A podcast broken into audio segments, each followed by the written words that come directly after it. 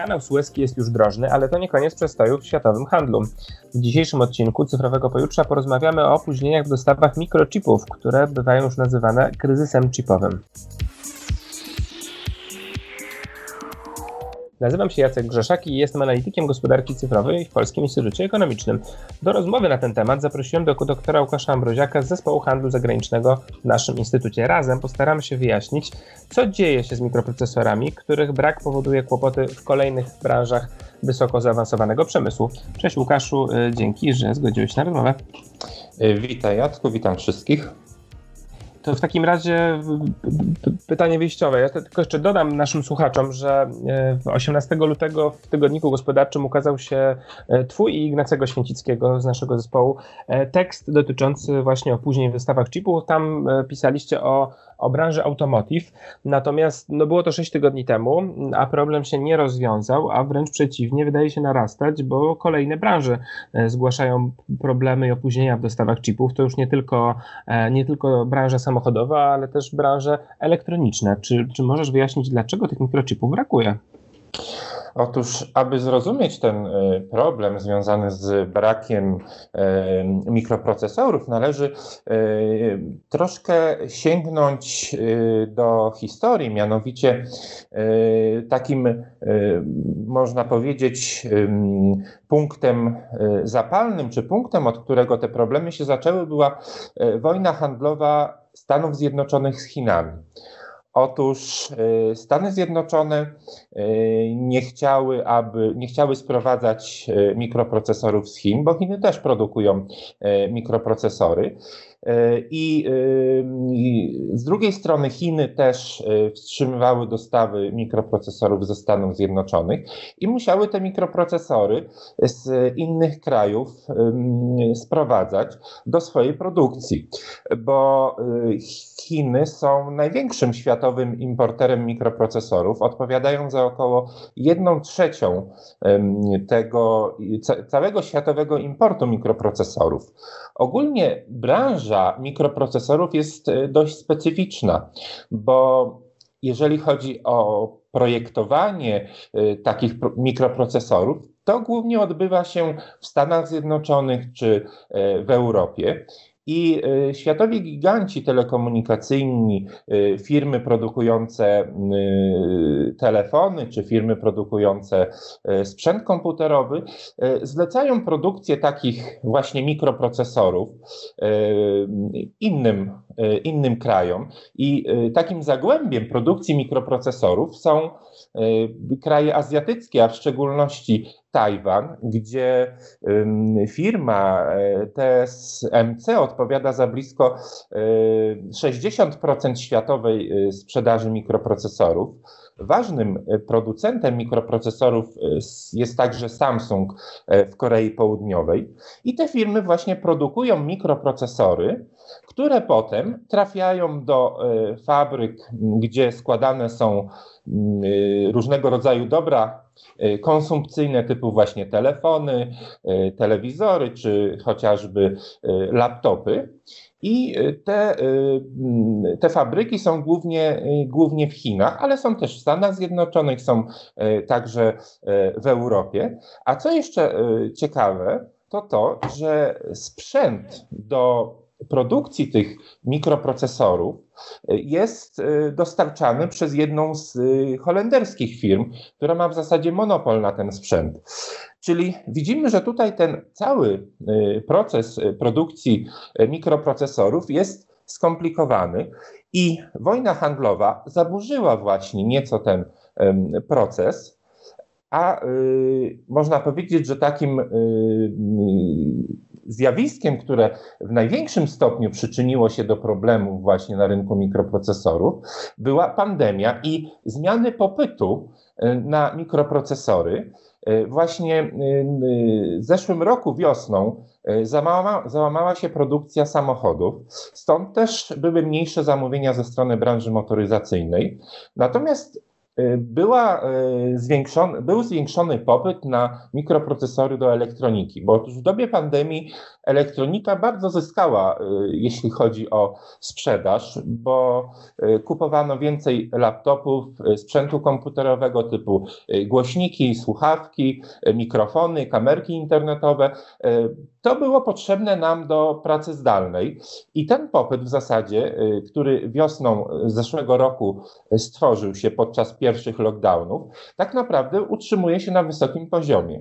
I po przestawieniu tych mocy produkcyjnych z półprzewodników y, dla motoryzacji na półprzewodniki dla elektroniki, y, właśnie w, te, w sytuacji, kiedy znowu zaczął się popyt na samochody jesienią zeszłego roku, i producenci zgłaszali coraz większe zapotrzebowanie na mikroprocesory do motoryzacji, wtedy tych procesorów nie było, bo tym firmom, y, te firmy nie, nie potrafiły się w szybkim tempie przestawić na tę produkcję.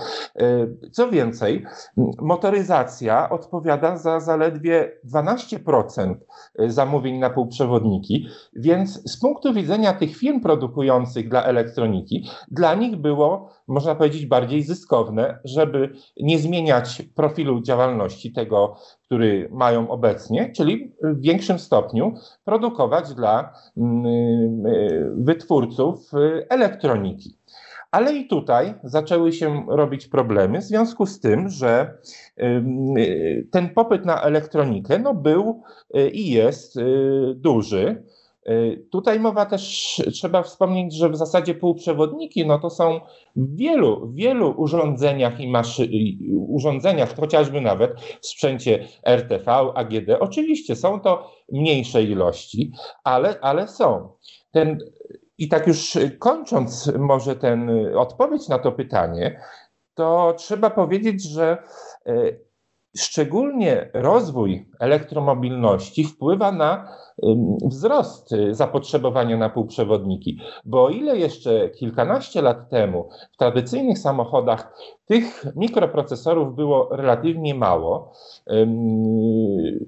odpowiadały za kilkanaście procent kosztu tak, produkcji takiego samochodu, to w samochodach właśnie elektrycznych czy w samochodach hybrydowych ten koszt, za który odpowiadają mikroprzewodniki, jest dużo wyższy. Obecnie według szacunków jest to około 40%. I y, to właśnie jest też przyczyną, y, która, y, można powiedzieć, potęguje problemy branży motoryzacyjnej, jeśli chodzi o właśnie półprzewodniki. Tak, tu jest w ogóle du, du, dużo ciekawych wątków w tym, w, tym, w tym, co mówiłeś. Ja teraz mam przed oczami um, taki wykres, um, który pokazuje zapotrzebowanie na, na mikroprocesory w różnych, w różnych branżach, to dla kogo te mikroprocesory są e, tworzone. E, to było w, w kilka dni temu taki ciekawy artykuł podsumowujący ten, te, tego zagadnienie i ten kryzys chipowy ukazał się w Bloombergu amerykańskim.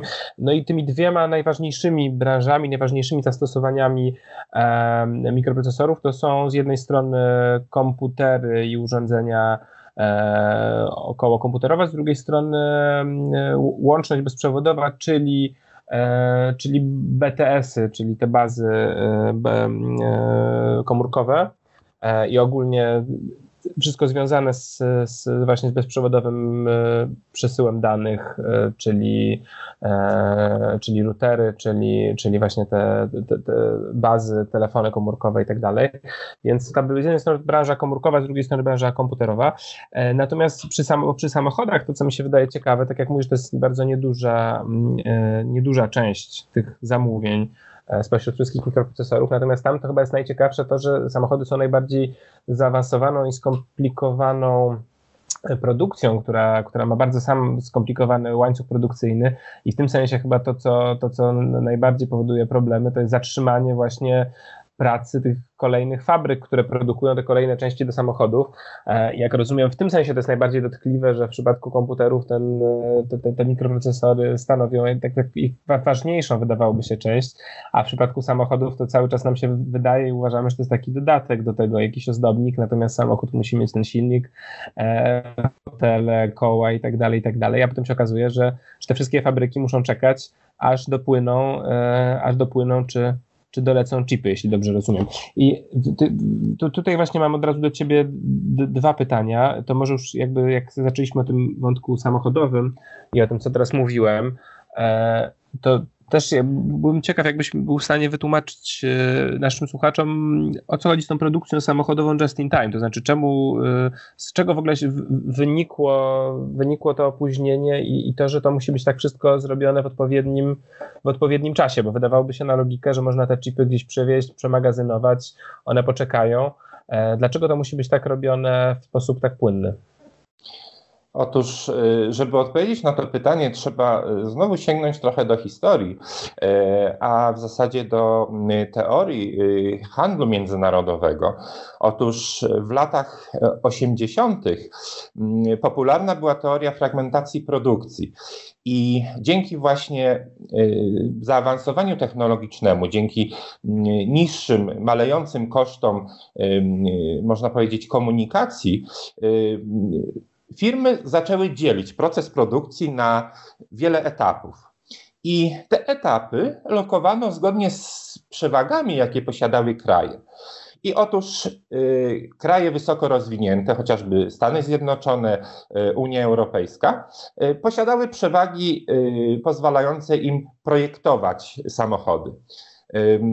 Czyli ta myśl techniczna była właśnie w tych krajach. W innych krajach, gdzie y, była tańsza siła robocza, opłacało się bardziej produkować części. I to nie było tak, że wszystkie części produkowało się w danym kraju. Otóż ten proces rozczłonkowania produkcji, nawet jednego samochodu, polegał na rozczłonkowaniu tych etapów produkcji, nawet na kilkanaście, kilkadziesiąt miejsc, i one były rozsiane po całym świecie.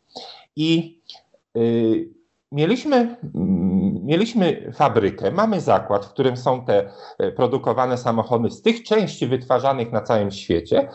I firmy sobie tak to zapro, zaprojektowały, że y, nie chciały robić zapasów, bo to y, generuje koszty związane z magazynowaniem, koszty związane z dodatkowym zatrudnieniem, żeby y, tymi zapasami zarządzać, e, plus y, częściowo to jest też zamrożenie środków finansowych. Dlatego tak organizowały sobie dostawy poszczególnych części, aby ich mieć jak najmniej. I oczywiście to wszystko doskonale działa, jeśli wszystkie ogniwa tego łańcucha dostaw działają. Natomiast jeśli tylko jedno ogniwo danego łańcucha przestaje działać, wtedy, y, jeżeli nie ma wystarczających ilości tych y, komponentów, wtedy cała produkcja, cały łańcuch szwankuje. I chociażby takie wydarzenia jak trzęsienie ziemi i tsunami w Japonii, w Fukushimie w 2011 roku pokazały, że rzeczywiście, jeśli brakuje chociażby jednej części, wtedy wiele fabryk nie jest w stanie produkować samochodów. Y, firmy zaczęły podchodzić do tego tak, że y, starały się, aby dana część była produkowana w dwóch lokalizacjach, co najmniej dwóch lokalizacjach. Co zmniejszało ryzyko właśnie takich zakłóceń z powodów, z powodów losowych. Pandemia pokazała, że rzeczywiście nawet taka dywersyfikacja dostaw, powiedzmy, poszczególnych części bywa zawodna. I y, ta sytuacja związana z Chinami w zeszłym roku, y, w styczniu i w lutym, kiedy to część Chin była dotkliwie dotknięta e, pandemią, wiele zakładów nie działało, były problemy z dostawą części. To dało do myślenia wielu firmom i zaczęli, zaczęły się zastanawiać nad możliwością dywersyfikacji jeszcze większej tych łańcuchów dostaw. Było dużo mówione o dywersyfikacji łańcuchów, o y, ich skracaniu, na przykład przenoszeniu produkcji y, bliżej y, danego zakładu produkującego, powiedzmy, samochody. Ale czy to skracanie, skrócenie łańcucha dostaw jest dobrym rozwiązaniem? Bo jeśli będziemy mieli jednego dostawcę, skrócimy do, y, łańcuch dostaw. Załóżmy, że będzie to y, część produkowana w Czechach do fabryki w Polsce, ale może się wydarzyć pożar w tej fabryce, może zostać zalana. Tutaj takim przykładem jeszcze, który spotęgował te problemy na rynku mikroprocesorów, był pożar w jednej z fabryk bodajże w Japonii czy w Korei Południowej, który właśnie dodatkowo te niedobory pogłębił. Także skracanie dostaw bez dywersyfikacji jest, można powiedzieć, mm, no nie do końca mm, rozwiązaniem takim właściwym. I y, coraz częściej mówi się jeszcze o innym podejściu, o którym y, ostatnio mówił y, prezes firmy Maersk, właśnie zajmującej się, duńskiej firmy zajmującej się logistyką. Mówił tutaj o takim pojęciu jak just in case, czyli właśnie podejście just in time, ale uwzględniające właśnie ryzyka związane właśnie z jakimiś nieprzewidywanymi wydarzeniami, takimi jak chociażby y, pożar w fabryce podzespołów, czy powódź, czy chociażby blokada kanału y, sueskiego. Y, to głównie sprowadza się do tego, że jednak tych zapasów musi być trochę w firmie, bo nie da się działać tak po prostu, y, tak po prostu na styk. I myślę, że to będzie, myślę, że to będzie przyświecało kolejnym, w kolejnych latach firmom, aby właśnie takie podejście, mm, y, można powiedzieć, tutaj zastosować, po to, żeby wyeliminować ryzyko y, no, zakłóceń w działalności, bo dzisiejszy świat nam pokazuje, że rzeczywiście to ryzyko jest. I tutaj firmy muszą robić wszystko, aby, aby je minimalizować. Właśnie, ja zacząłem od tego kanału Sueskiego, bo to bardzo rozgrzało opinię publiczną w ostatnich tygodniach i to jest taki bardzo E, no, namacalny i memiczny, można powiedzieć, e, przykład problemów w dostawach, bo chyba już wszyscy widzieli te zdjęcia e, z koparką i z ogromnym kontenerowcem, który utknął wzdłuż kanału. Natomiast warto od razu powiedzieć właśnie, w jaki sposób te, mm, te mikroprocesory i te, te, te części elektroniczne są transportowane. Myślę, że to dla wielu osób też był szok, że wydawałoby się w epoce samolotów, gdzie ten ruch lotniczy jest taki duży, tak dużo towarów E, polega na tych szlakach, które są od, od setek lat. No może kanał Suezki 150 lat, ale, ale potem jak te statki zaczęły opływać przylądek Dobrej Nadziei, żeby ominąć kanał Suezki, no to można powiedzieć, że przypominają się lekcje historii, pierwsze podróże e, Vasco da Gamy i, E, i Magellana dookoła świata i, i przypominamy sobie, że polegamy na tak bardzo prozaicznym e, i tradycyjnej formie transportu, jakim jest e, transport drogą, drogą morską. Czy możesz powiedzieć więcej, jak to się układa i też na ile, na ile te, te dostawy w naszym regionie świata ucierpiały na skutek tej trwającej koło tygodnia blokady kanału Suezkiego? Y, otóż y, z szacunków, które wykonaliśmy y, w Polskim Instytucie Ekonomicznym, wynika, że w ciągu tygodnia przeciętnie docierają do Polski towary warte pół miliarda euro. E, czyli e, kanał był mniej więcej niedrożny około tygodnia, więc można powiedzieć, że e, przeciętnie nie dotarło, do, nie dotarło właśnie do Polski towary właśnie o wartości pół miliarda euro. Czyli no jest to relatywnie, relatywnie niewiele, jeśli spojrzymy na cały polski handel zagraniczny. W 2020 roku eksport wyniósł, jeśli jeśli dobrze pamiętam, coś, ko, coś ponad 230 miliardów euro. Natomiast y, na pewno to zaburzyło, zaburzyło y, łańcuchy dostaw, bo oczywiście to, że dany statek y, utknął i statki utknęły, to spowodowało, że dopłynięcie do portu docelowego jest później, więc rodzi to zaburzenia logistyczne rozładunku. Poza tym ten statek potem wraca i musi odebrać w punkcie docelowym znowu kolejny ładunek i to taki efekt domina troszkę. Natomiast jeśli chodzi o jeśli chodzi właśnie o ten transport mikrochipów, mikroprocesorów, to tutaj dane Eurostatu nie do końca potrafią odpowiedzieć na to pytanie, bo mimo tego, że jest możliwość wyodrębnienia handlu według środków transportu, to jednak jest duża pozycja mm, transport nieznany. Na pewno 55% pod względem wartościowym mikroprocesorów, które docierają do Unii Europejskiej, trafia drogą lotniczą. Co do reszty, pewnie jest więcej, y, pewnie ten odsetek jest większy, natomiast no nie, ma, nie mamy niestety takich, takich danych, więc blokada transportu, blokada kanału sueskiego oczywiście w pewnym stopniu mogła dotknąć y, transport mikroprocesorów i y, opóźnić te dostawy, aczkolwiek no to był taki okres kilku dni. Myślę, że te firmy, które produkują, no mają zapasy na co najmniej y, y, no, na, na jakiś czas i myślę, że to jest okres dłuższy niż okres y, tygodnia.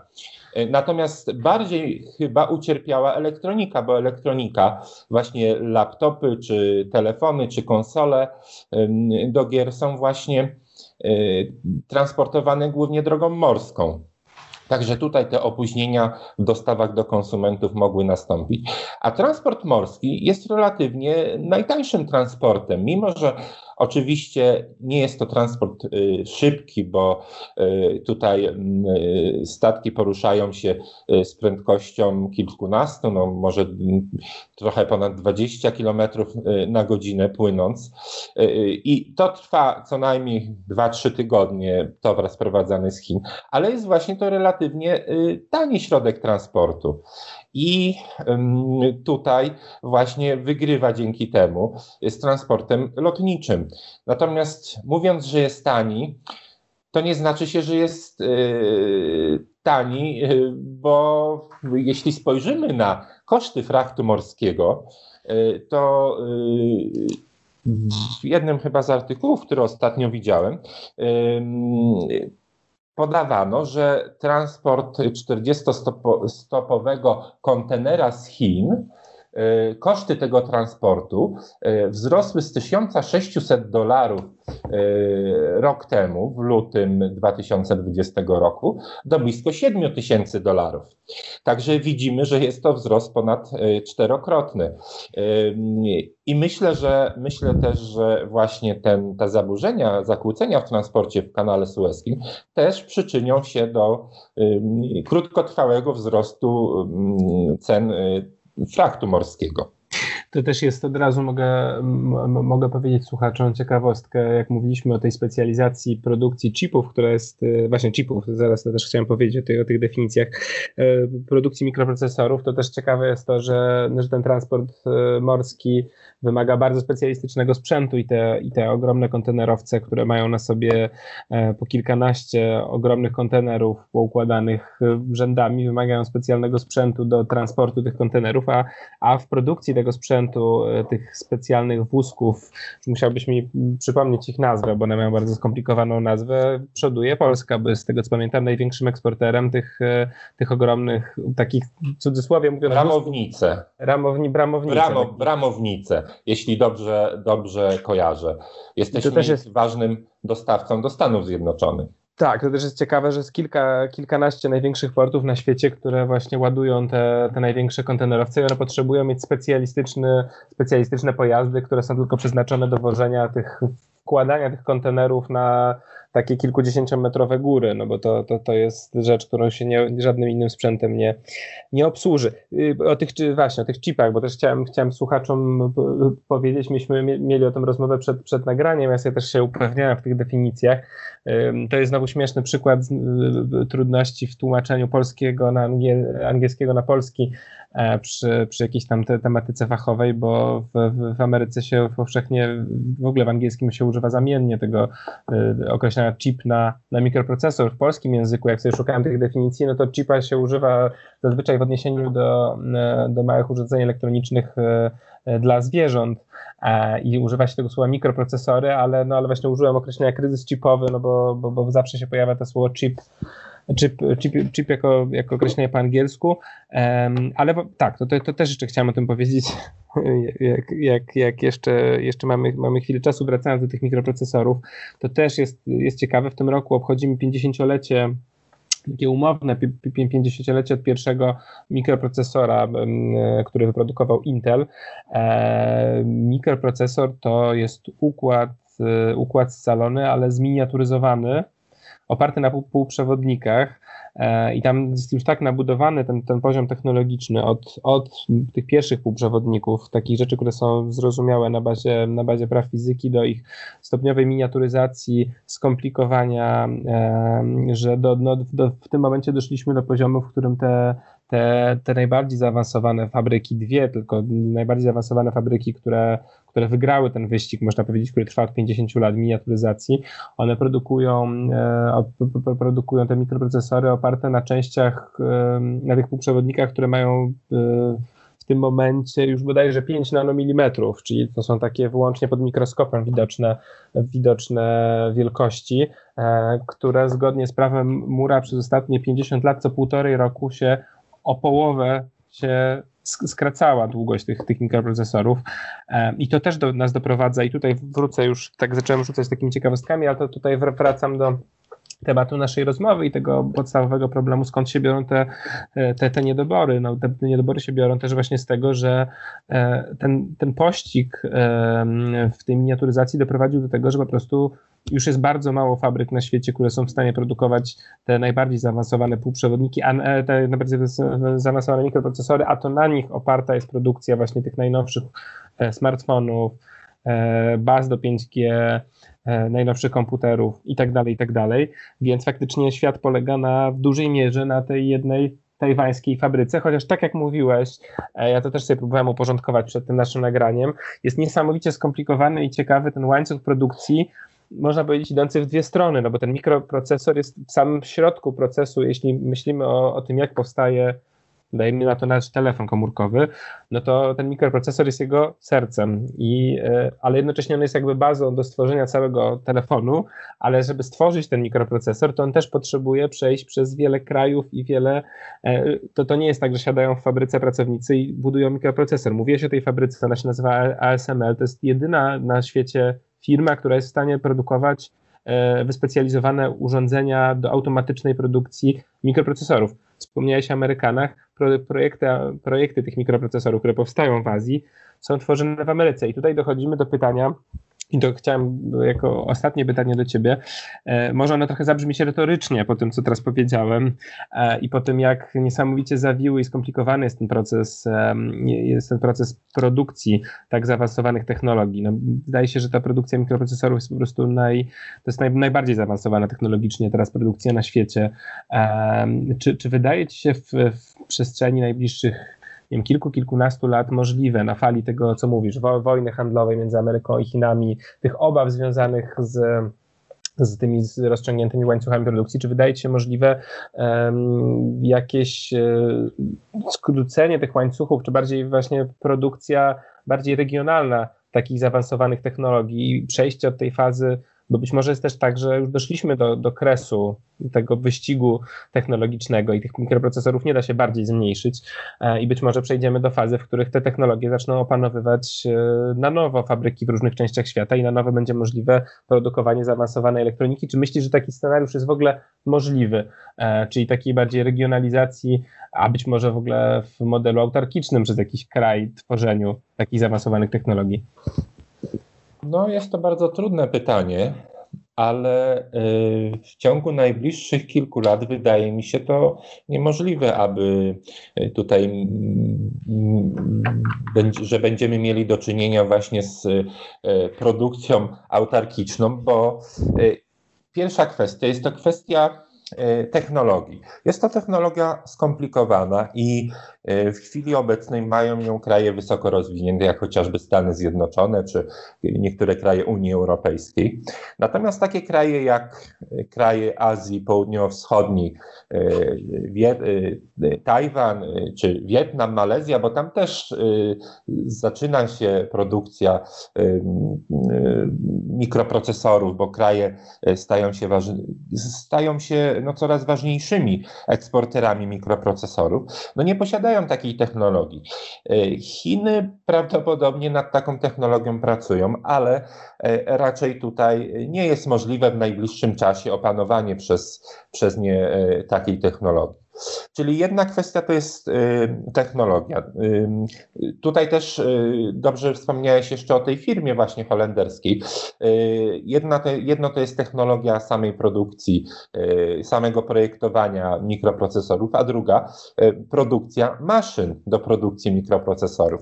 To jest jak gdyby można powiedzieć druga technologia. Które też Tutaj... są bardzo skomplikowaną technologicznie elektroniką. Właśnie, dlatego też dany kraj musiałby posiąść tak naprawdę dwie różne technologie mm, do produkcji mikroprocesorów. Poza tym y, produkcja y, Mogą kraje wysoko rozwinięte y, zacząć produkować mikroprocesory. I tak też się zaczyna powoli dziać. Chociażby Intel planuje otworzyć chyba fabrykę mikroprocesorów w Stanach Zjednoczonych.